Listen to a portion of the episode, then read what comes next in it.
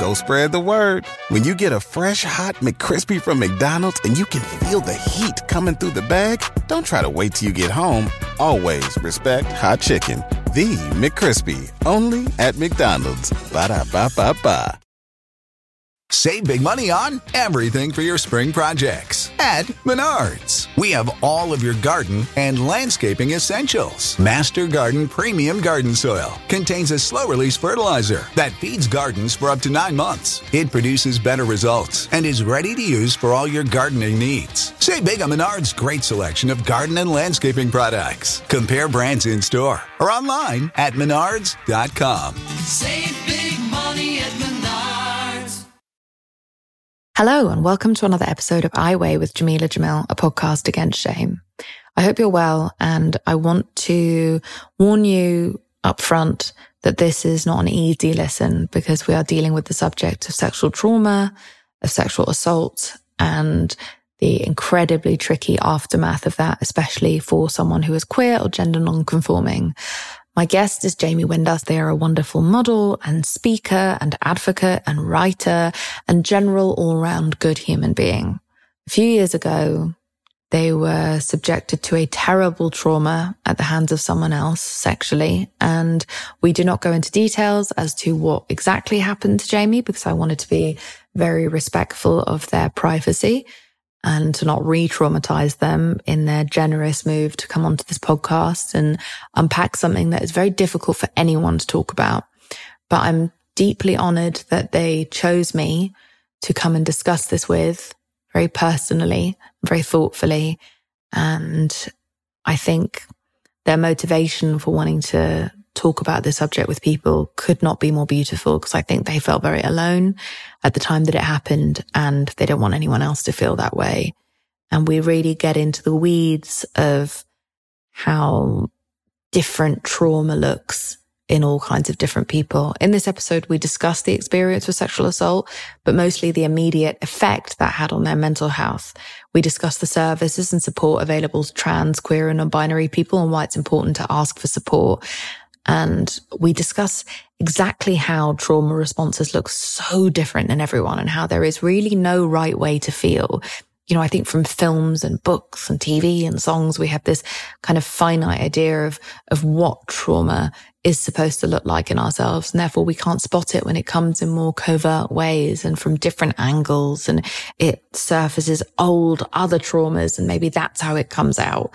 And so I think that's a really valuable part of this chat. I mean, the whole chat is so valuable, but I think very few people talk about the subject of of the different masks that trauma can wear. And it's really helpful to hear it like this because so many of us are walking around thinking that we're not struggling when we are, just dismissing our symptoms. And Jamie talks about this incredibly eloquently. We also discuss how Jamie has taken the opportunity of recovery to reconnect with themselves. And they talk about where they are now a few years later and the healing that they have done. It is ultimately an uplifting conversation because I, as Jamie's friend, can say that I have never seen them so authentic and, and so at peace with themselves and at peace with their words. And it is as, as, you know, I myself am a sexual trauma survivor. And so it always gives me hope to see people find a way to kind of rise from the ashes of another person's sins. And it's so unfair that any of us should ever have to go through that or do any of that. But given that it is something that is increasingly common in our society, it is nice to hear that someone was able to give themselves love, grace, patience, time, and true space to heal not only from this one thing, but to try to heal from everything. And so I totally understand if this episode is too much for you. I, I don't want you to feel any kind of pressure to have to listen through. I can see you next week. But if you are going to stick around, then please join me in loving admiring and offering all of the support in the world to the excellent Jamie Windust.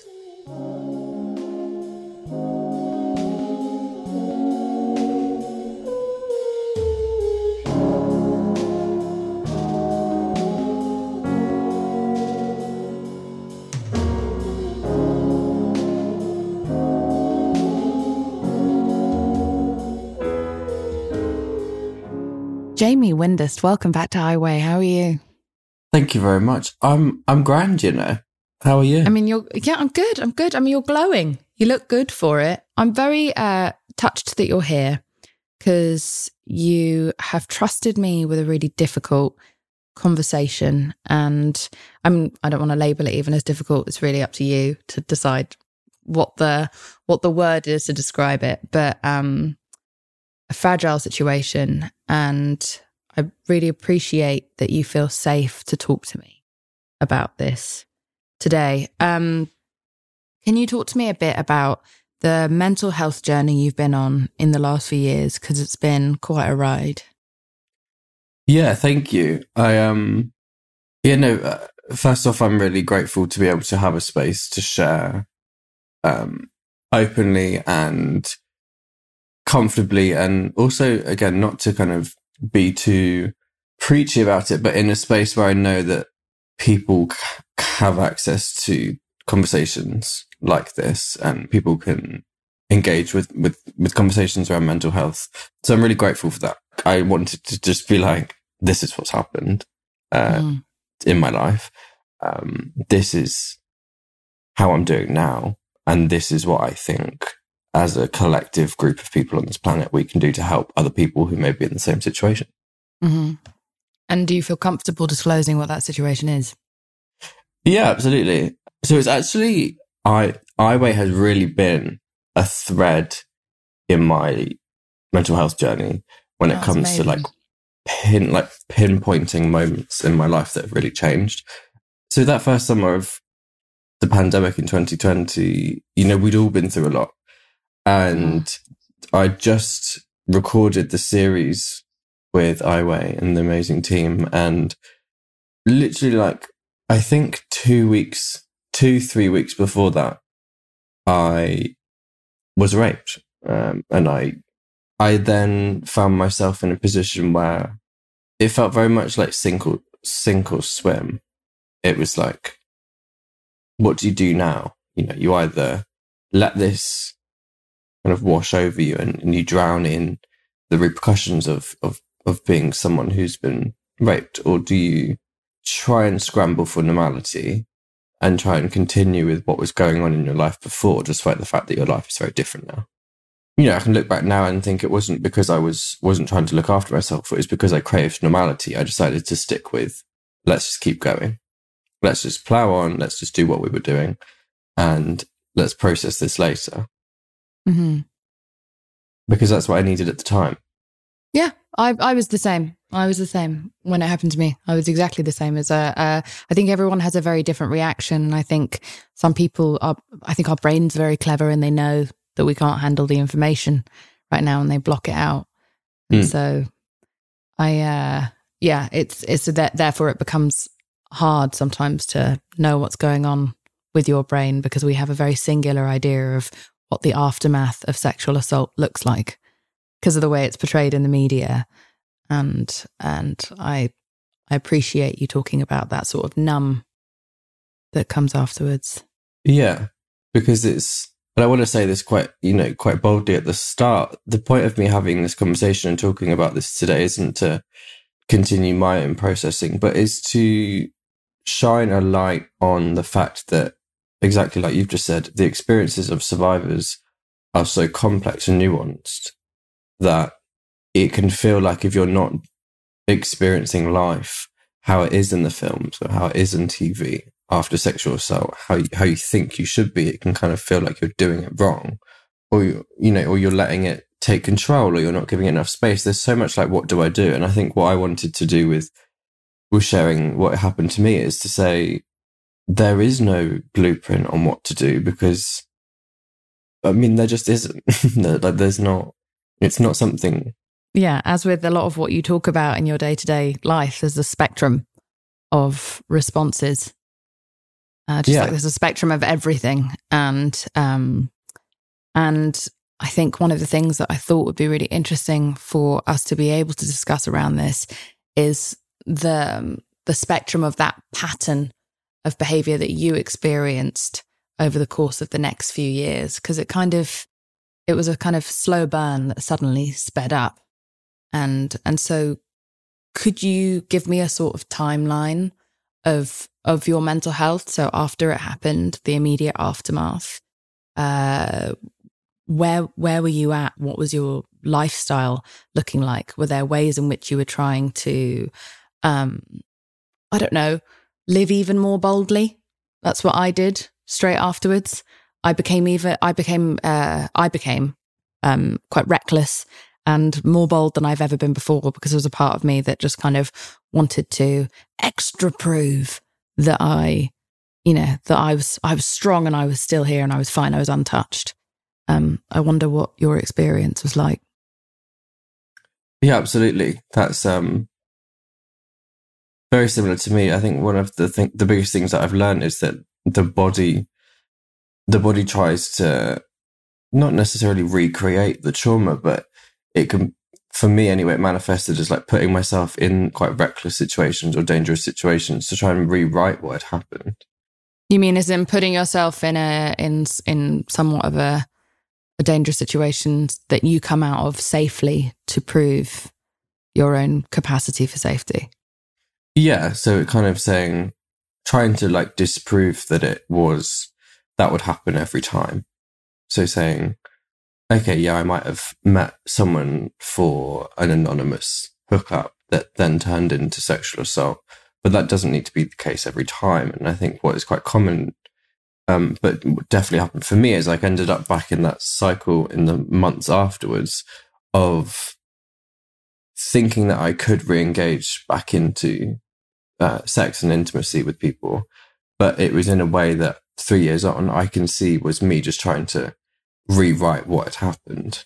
And I was trying to convince myself that I had control and I, you know, I was okay, which is completely natural. And that's again what I want to try and put, put out there is that all of these things that when you look back and you think, gosh, why am I doing that? Maybe it's my fault. Maybe I'm the problem. And you start to kind of internalize all of this shame and this kind of frustration with what's happened. Actually, is just your body trying to look after you. It's trying to rewrite what's happened. It's trying to kind of remind you that you're safe. And like I said earlier, in, in that initial period, I kind of didn't give myself any space to process it and just continued on with work, continued on with life.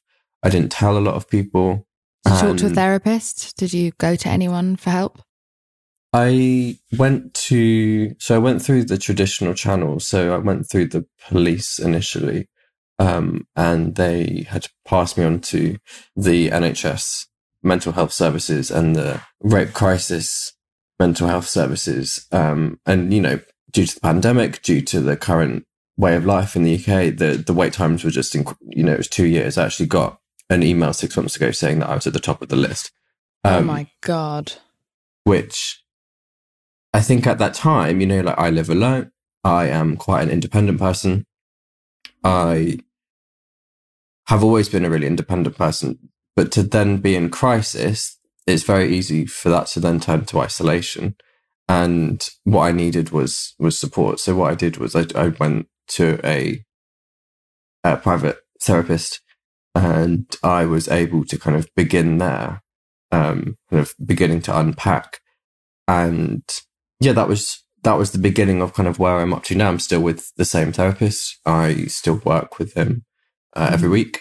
And this phase of doing the work and of like unpacking things and deconstructing what's happened and processing isn't, again, it isn't how it's perceived in the media or in film and TV. It, it's messy. It's ugly. It's painful and it's also long.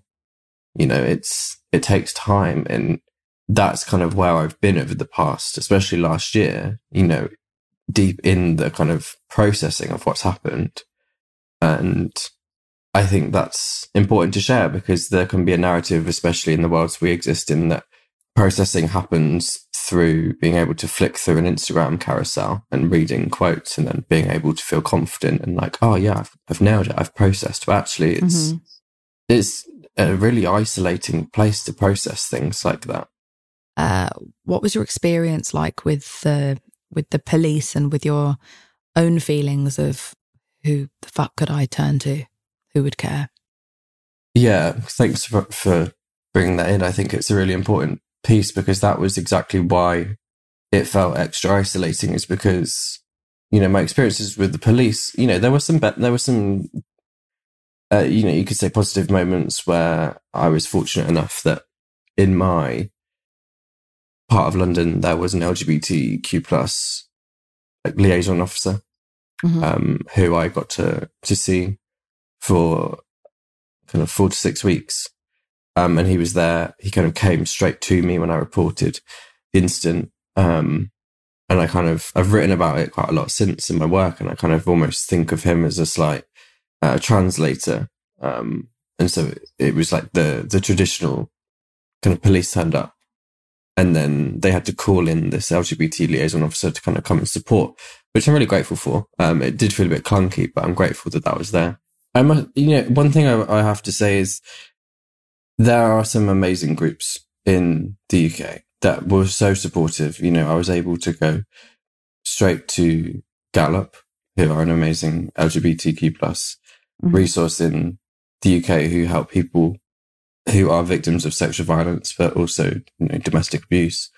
And also one, one thing that I've, I noticed in kind of in my experience with working and being a part of uh, services such as like Survivors UK is how impactful yet easy it was for them to adapt to my needs. What do you mean?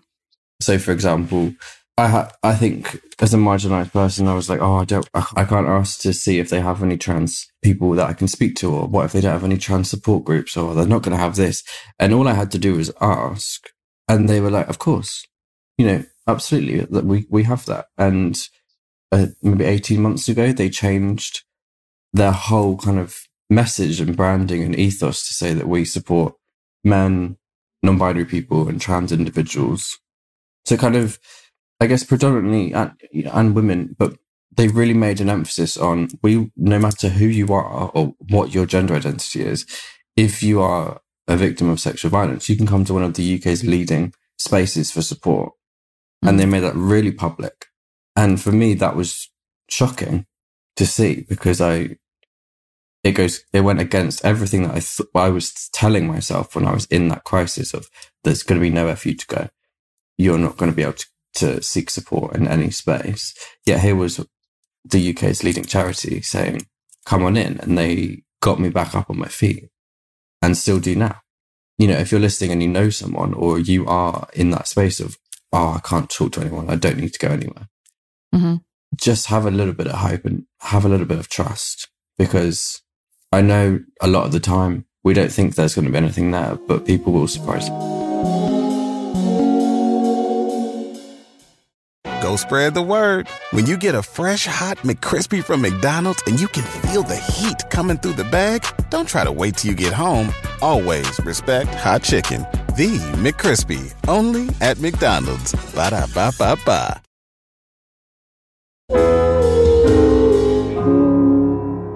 So, how long would you say the sort of numbness and denial phase lasted before you realized that actually something was catching up with you? Like, what was that moment of of reckoning?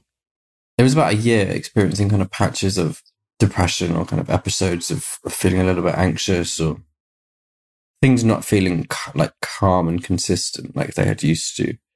I think what I noticed is I essentially was beginning to understand that I had PTSD. Essentially, I didn't know it at mm. the time. I hadn't didn't have the language, but what I was really struggling with was stress.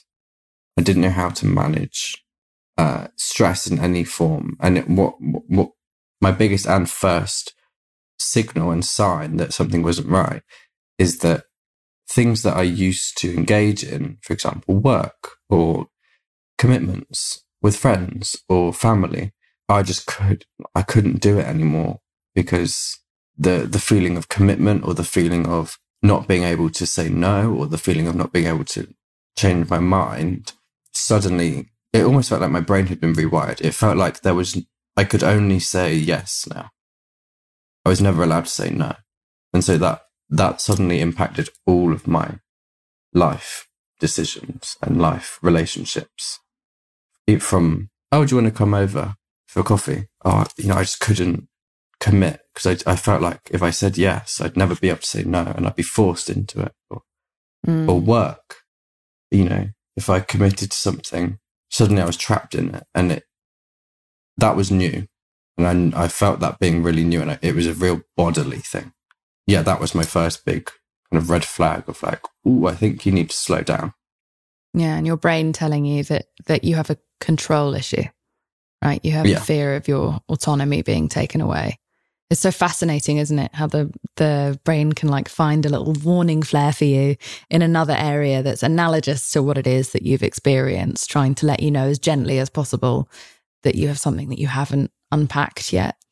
Um, I think a lot of people experience that. It's a sort of like, it feels like a kind of cognitive dysfunction, but it must be really discombobulating when it happens a year later because, uh, especially because it's kind of adjacent to what it is that you went through, but not directly, it doesn't, f- f- it's not very on the nose. Right. And so at yeah. the time, did you even link it to what happened? Or did you just think, I'm losing my mind? Were you, were you able to uh, place that that was a trauma response, or did you not think you had trauma because you'd gone this year without really addressing it? This, yeah, is a, this is probably the most fascinating part. Is that what I worked out with my therapist is is the the trauma of the sexual assault essentially was something that had landed on top of what we like to describe as like almost like a fault line of of unprocessed trauma from life b- being a trans person. And so this kind of one big boom of trauma has essentially ricocheted and broken everything. And so everything that once felt normal or once felt okay is suddenly a bit shaky. And it took me a long time to put two and two together, exactly like you say. I thought I was, you know, first I thought, oh, maybe I'm just burnt out. Maybe I'm working too much, or maybe it's my medication or maybe it's because I was on antidepressants. Um, Why were you on antidepressants? Do you mind me asking? How long had you been on those? So I I went straight on those when I first had my first session with my therapist after the assault. Right. Um, we kind of were like, I think we need to look into antidepressants, and i am still on them now. I'm on different ones, and that's a journey in itself, finding the right mm. one for you. But I'm still on them now, and I was in that period last year of finding the right drugs for me and finding what works. And so I was like, okay, maybe it's that. It was really discombobulating, like you exactly like you say, because trauma doesn't make a lot of cognitive sense all of the time. No, and it's not linear. It's not linear. It's just sort of like it is debris. That's how a lot yeah. of trauma comes out. It's very like it's uh we make it sound more on the nose when we talk about it in the media um because it's so much easier to break it down that way. But that means that a lot of people therefore miss what trauma looks like because we don't know how much of a, a weird sort of mist it is. And so, okay, so you had a sort of like burnout phase, right? Where you were no longer being able to do the things that you used to find relatively easy. And you, I mean, how severe did this get? Were you getting to the point of anxiety attacks, panic attacks? Or was it just a feeling of, no, I can't do it? It was really, um, yeah. So to, to, to kind of fast forward, I went through that period of what's going on. I kind of feel this kind of bizarre reaction and like trauma, what I now know as a trauma response to feelings of commitment and feelings of not like I don't have autonomy. And it got to summer 2022.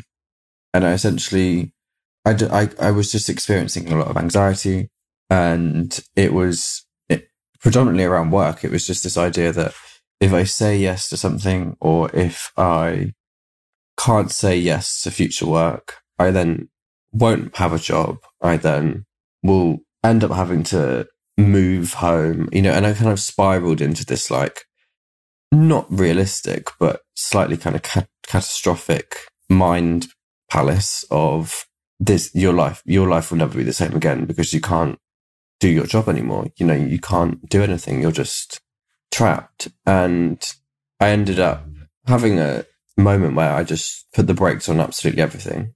Was basically housebound. I just stayed in. I couldn't couldn't really leave the house. I struggled with fearing other people. So I was kind of like, I can't like, don't talk to me. Don't try and make me do anything. Don't speak to me. Don't try and arrange plans with me. It was really hard because I needed help, but my my the my trauma response was saying, "You can't trust anyone. You can't mm. like don't let people in because they might make you do something you don't want to do." And so it was um yeah, that was the lowest point I think I've ever had. How did you get through that? Like, what was the what's the protocol when something like that happens?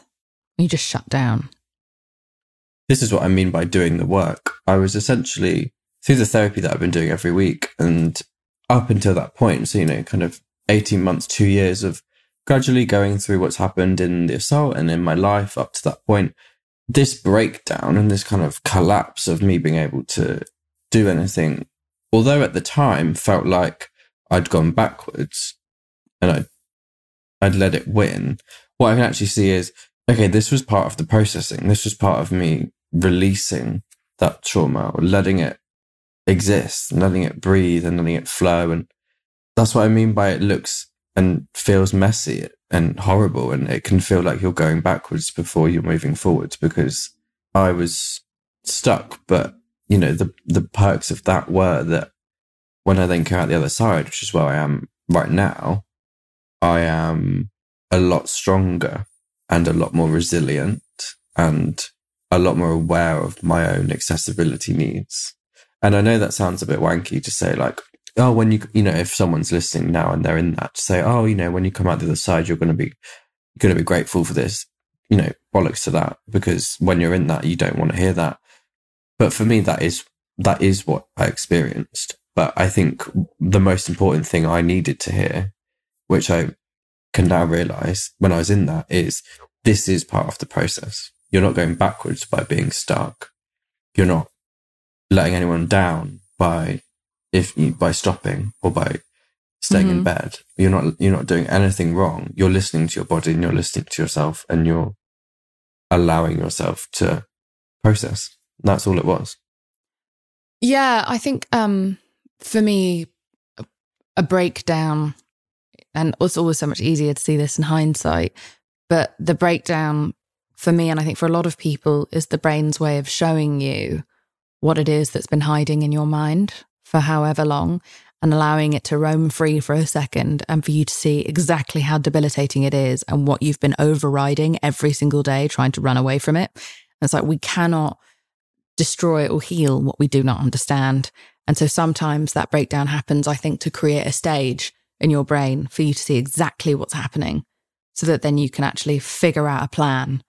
If, you know, if you should be so lucky to figure out a plan and get help and, and be able to describe exactly what it is that's happening.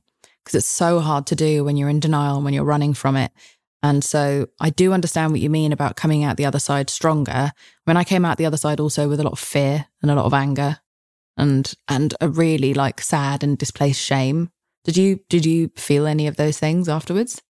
Absolutely, because I think we live in a world, we live in a capitalist world, we live in a world that doesn't allow you to do that. Mm-hmm. It doesn't allow you to stop. You know, if I was grateful in a way for the privilege to be able to stop. I'm self employed. I was, I had one of the most successful years of my career, the year that I burnt out and collapsed essentially. So although outwardly I was succeeding in lots of ways, I had huge amounts of shame because I'd essentially gotten to a point in my life and career where I was really doing what 10 year old me had dreamed of doing. And suddenly I was saying, Oh no, let's stop. Actually, um, I don't want to do that right now. One of the ways it made me stronger, and I wonder if you can relate to this, is that it taught me who I really was in a way. And uh, it, I didn't frame it personally as like, this is who I am as a survivor. I was like, oh no, this is actually a lot of who I always was that I've been pretending to be for a really long time. Like I really got to fucking know myself. When you have to look after yourself through something like that, when you have to survive something like that, you really find out what you're made of. And and for me, that shame turned into an immense self-respect once I realized how awful what I'd been through was and um and dealt head on with the trauma of it. I realized, Jesus fucking Christ, I'm I'm really proud of myself for pulling myself out as slowly as it took. I'm still proud of myself, uh, as long as it took, rather. I'm still proud of myself. And I um, I became much more autonomous in every area of my life. Having my autonomy taken away in that massive, intimate, pivotal way changed me forever and made me like defiant to make sure that I am as much in control, not in a, hopefully not in an excessive way, but of my own life now. And I'm so much more real about the plans that I make, the jobs that I take. I'm so much more self-protective. I was never protective of myself before it happened because I think that's that's the beauty and joy of youth is that you don't feel like you have to be. It's just you're just about gaining experience and knowledge and understanding. Um, but something like that happens and it's um, it forces you to go like, oh no, okay, I am a little bit vulnerable. I am a little bit fragile. I'm human, and I need to I need to self preserve and and I'm I don't know, it just made, it made me take that incredibly seriously. And I, I really wish that it hadn't taken something like that to do so. But I, um, I'm grateful purely for the, the lesson of the survival. Do you know what I mean? Absolutely. Thank you so much for articulating that so beautifully because that's exactly what I have now is a, is a, is a respect for the person behind all of the, mm-hmm. Uh, wanting to succeed all the time and the person who we see on social media and whatever. Nowadays, I'm so much more in tune with the fact that I'm just a really sensitive person. I'm a really vulnerable person at times. That doesn't, I don't need to pretend that that's not there.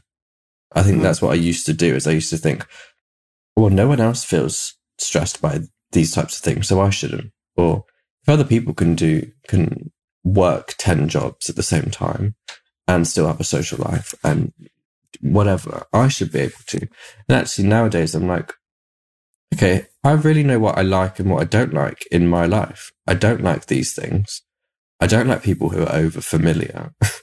I don't like people who need to see you all the time or for it to be a consistent friendship or I don't need, do you know what I mean? Like I've, I feel like I just, not in an arrogant way and not in a, in like a harsh way either, but I just feel exactly You've got like boundaries. Yeah, I know myself a lot more, and I've I've finally, and that's that's what I'm doing now is I'm finally have boundaries, and to have boundaries and, ne- and to never have had them before, I think for the start anyway, is going to feel like you're the aggressor because you're saying, I'm going to put this boundary in. And because I've never really done that, I'm finally getting to a point where I'm like, okay, it's not a bad thing and it's not a rude thing or a shameful thing to say these are my boundaries. Absolutely. So to take us through the timeline, it happened.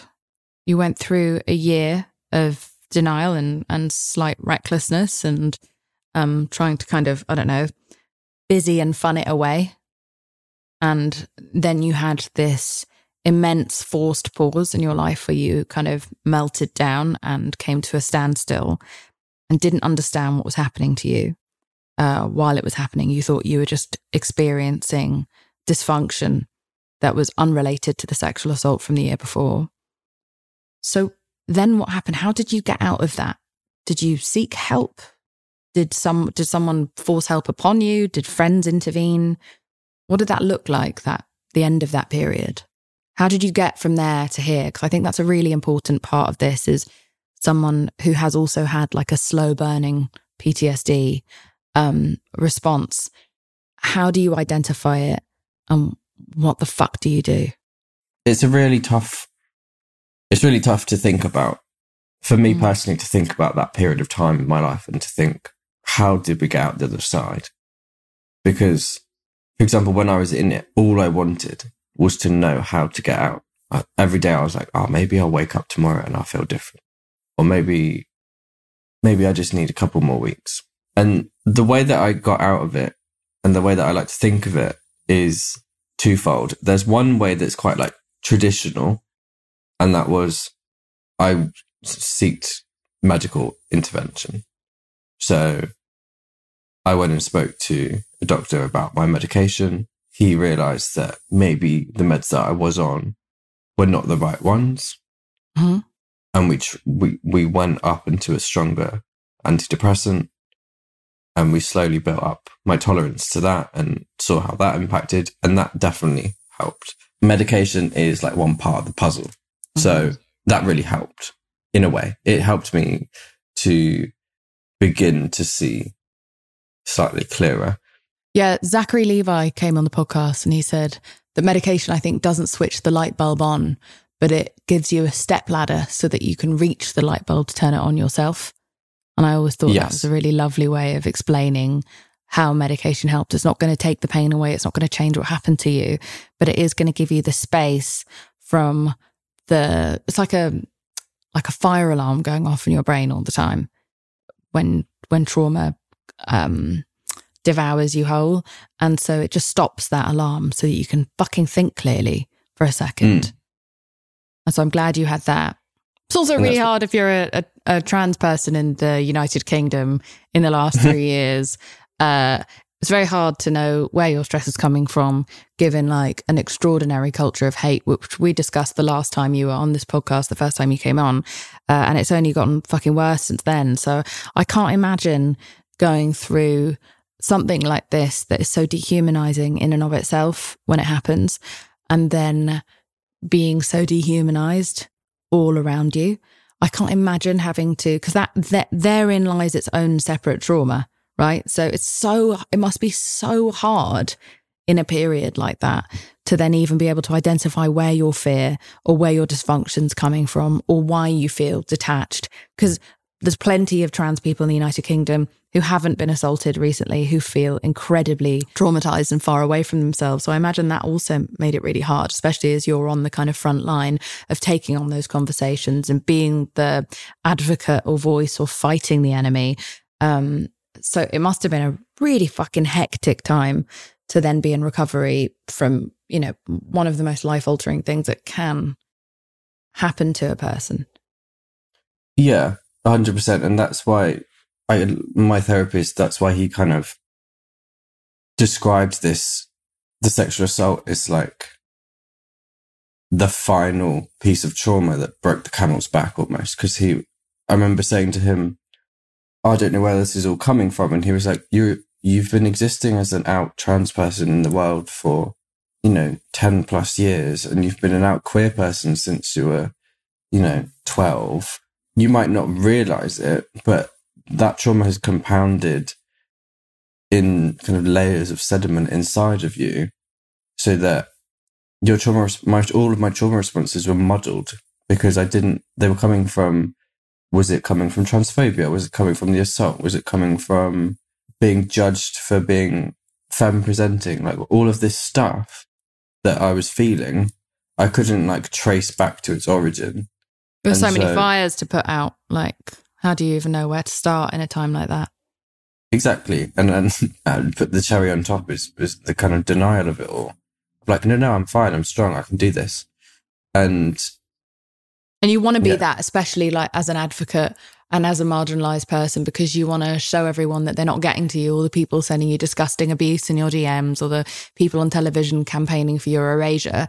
You want to show them that you're thriving. You don't want to just show them, you want to show young people, right? What what trans thriving and trans joy and trans beauty uh, looks like. And so there's this kind of like you know, and I've seen this in a lot of my friends in the UK who are trans, especially that like there's this defiance that feels like a lifeline for so many of you because you also know that that that lifeline for you is a lifeline for some other 12 year old who's watching you right now who feels confused and alone and so there's this this huge responsibility that so many of my friends put upon themselves in the face of so much um, bullshit because they feel this like um, duty to prove the joy and the beauty that does exist within living your truth.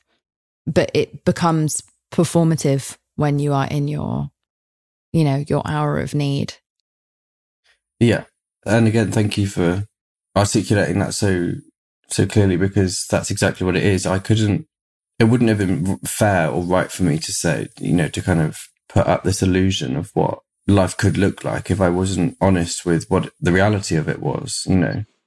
I needed to say that. And I think through being able to be honest now and say all these things that have happened, that is me showing my trans joy and my trans excellence and my trans kind of mess is mm-hmm. because transness is at the moment, especially transness is seen as something that has to be perfect. Otherwise it has to be erased.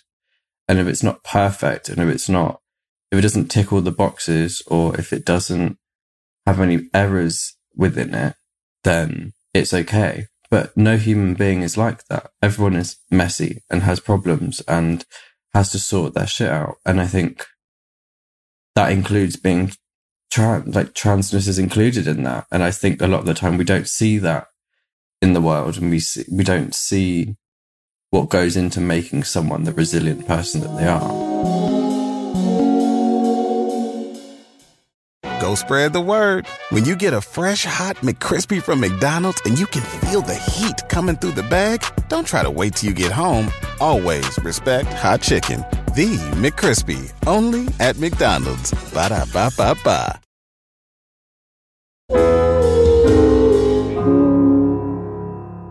So, upon learning that you have PTSD, upon finally coming to accept it and that it looks different to what you had expected, what has the journey been like since then to take it seriously and start to actually recover to get to the point where when I asked you how you were today, you're very well. Congratulations on getting from that point to this one uh, in a really short period of time. What has that journey looked like since then, since since understanding and accepting? It, it's very much uh, akin to what you mentioned earlier around kind of self respect and self compassion. The second I unlocked that awareness that a lot of what has happened to me wasn't my fault, not just the assault, but in my whole life. And so therefore the responses that I have to the world are not me being deviant or are not me being malfunctioning. You know, I'm not inherently wrong, but I'm just a product of my time and my existence in a transphobic and homophobic world, I was able to have compassion for the fact that I was just reacting to a world that felt like it didn't love me. And so the antidote to that was, well, let's make sure we do all the things that you love. What do you love to do? What do you want to do? So, you know, the theatre, going, going back to fashion, thinking, what do you want to look like now? What do you want to do? How do you want to, do you want to look like Tintin? Go on then let's see what that looks like. Like just going back to but like scrapping things, you know, really putting myself at the center of the decision making for the first time and thinking, is this for you? I was getting the autonomy, autonomy back. Yeah. And it, and, and yeah. And it feels like you're reinventing yourself, but you're not. You're actually figuring out who you were all along when you weren't having to wear all this fucking armor and mask in every way, right? Absolutely, especially, and that's why I find it so interesting to look at my enjoyment and love of theatre again, because that for me is the pinpoint that this isn't new. I'm just going back to something that I stopped enjoying mm-hmm. because I, because life happened, because fear happened, because prejudice came in, and I started this charade. Seems like a, quite a harsh word, but I started putting on the armor Mm-hmm. And now it's like, okay, I still have the armor on. Of course, we all do, but I'm taking it off gradually and I'm giving myself permission to say, have a life. People are going to have an opinion on it, whatever you do. And I used to always hear people say that and I'd be like, oh, bollocks. You know, like, sure, fine. I am doing what I want to do.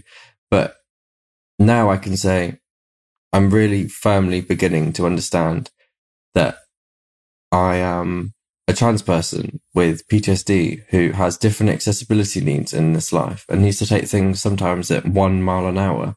And I like a routine and I'll have a roast dinner on a Sunday if I want. And I'm, I'm quite traditional in certain aspects of my life. I prefer the National Trust to a nightclub, but I'm, I'm done kind of like making excuses for that. I'm just saying, yeah, that's what I want to do. Let's see what that looks like rather than being what other people want me to be. Yeah. and having to feel this this need to be fabulous and glittery and shiny all the time is fucking exhausting. Yeah, you It's know exhausting that in as and well of as I do. Yeah, of course. Uh, I mean, I mean, I've been a miserable old cunt um, on this podcast from the start. So uh, thankfully, everyone's everyone knows that I'm really basic and boring, and it makes me feel very free uh, with the audience and with all of my friends. I've been um, I've been living in my uh, uh, squalor-esque truth for a while now, and But I must say- great. You have helped me with that, and I think there's a lot of there's a lot of a lot to be said about people who who you can just see authentically being like, oh, I don't really want to do that. I'd rather stay in and just have have a kebab. Do you know what I mean? Like people, Yeah. that you know that they're just being honest. They're not saying it to try and be cool. They're not doing it to like create this narrative. What, they're just I'm relatable. yeah, yeah.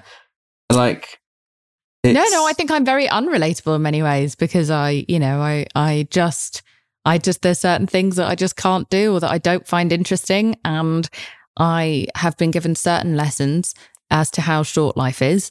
And now I'm just determined to not spend another minute of my life doing something that I don't want to do. I feel obsessed with it. I start to panic when I'm bored. I start to actually panic because I'm I'm wasting like minutes of my life doing something that I don't want to do. It gives me actual like almost hives. I have like a histamine reaction uh, to boredom. Um, but I'm yeah, I'm thrilled to hear that living authentically is like a part of your overall healing because it's true. Sometimes it does take that one big event in your life. It could be the death of a family or it could be the pandemic to realize that actually I, I haven't been happy for a really long time. And there's this there's this thing that we do, especially I think like certain queer people and and not to delve into your family dynamic, but you know, especially queer people, like once we leave the family home, we often have to leave more often than not, very independently, more so than kids who aren't queer a lot of the time, uh, to go off and, and live our true identity. But I think for anyone who leaves home at 18, it's like you leave the parenting space and then no one tells you you have to parent yourself now. So you're just totally uh, untethered to anything and you're just going out there, raw dogging the world, just just experiencing everything bare without the um without a life jacket. And and it takes a almost always a moment of some form of always trauma but something life altering that happens where you are made extremely vulnerable and your inner child comes to the forefront that you recognize oh shit no one's been parenting me this whole time Mm. even if you have parents, even if you like your parents, they're just not with you 24 hours a day anymore. And that's when you realize you have to parent yourself. That's where you realize you have to kind of cradle yourself like a little baby, cradle that inner child and go, what do you need? What do you, how do I get you to shut the fuck up? do you want? Do you want an ice cream? Do you want a, a roast? Do you want a kebab? Um, and I've been able to quiet the child in my head by integrating with her. And that is, uh, that's been a really interesting part of my recovery. So, so what would you say, given all of this, this like non-linear journey through a major event in your life, what are the main things you would like the listener to take away?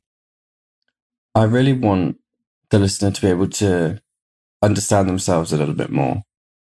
If it wasn't for me being able to hit rock bottom and then listen to people talking about it like we have just done, seeing other people being so honest, I would never have gotten out of that space.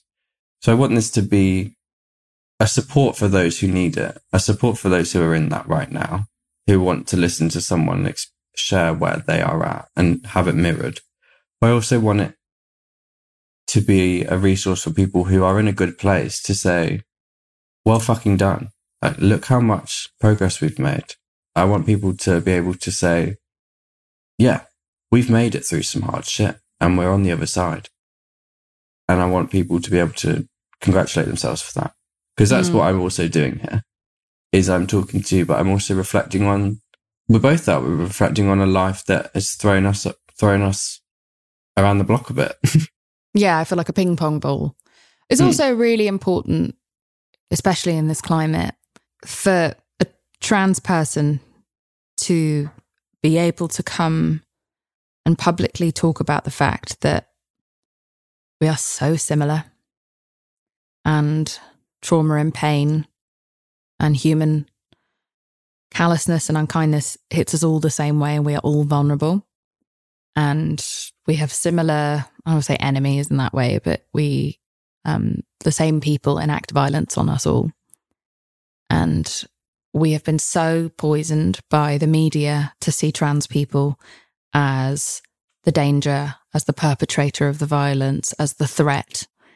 And and actually these are the much needed societal reminders that actually you're incredibly vulnerable and uh, in in ways that are so similar to those who are not living in that same experience and we all just need to look after each other and identify where the real threat is coming from together and support each other together and fight that archaic pattern together.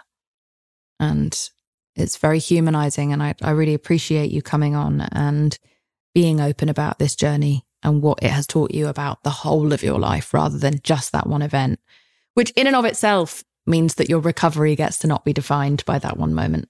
Yes. Thank you. No, yeah.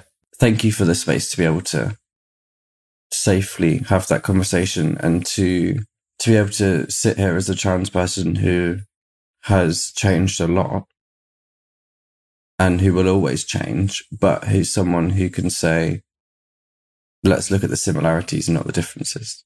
Exactly. That that's exactly it. So thank you for that. Anytime. Uh, please come back again and again and again. And, and thank you for your ongoing work for others and your your constant desire to share uh, everything you're going through as soon as you can in in order to help others feel less alone. Um, I'm glad that people that you were looking at or listening to online were able to do the same for you, and maybe we just all continue to pay that forward. But um, for now, it's been really nice talking to you, and I'm incredibly uh, in awe of your recovery. Thank you so much. Lots of love. Lots of love. Thank you so much for listening to this week's episode. I Weigh with Jameela Jamil is produced and researched by myself, Jameela Jamil, Erin Finnegan, and Kimmy Gregory. It is edited by Andrew Carson, and the beautiful music you are hearing now is made by my boyfriend, James Blake. If you haven't already, please rate, review, and subscribe to the show. It's a great way to show your support. We also have a bonus series exclusively on Stitcher Premium called Ask Jameela Anything. Check it out. You can get a free month of Stitcher Premium by going to stitcher.com forward slash premium and using the promo code IWEIGH. Lastly, over at I Weigh, we would love to hear from you and share what you weigh at the end of this podcast. You can leave us a voicemail at 1 818 660 5543 or email us what you weigh at iweighpodcast at gmail.com. And now, we would love to pass the mic to one of our fabulous listeners. I weigh my openness and my fucking loud mouth and my love of my sister and I weigh my relationship with my kids and my society as much as I can't stand it half the time.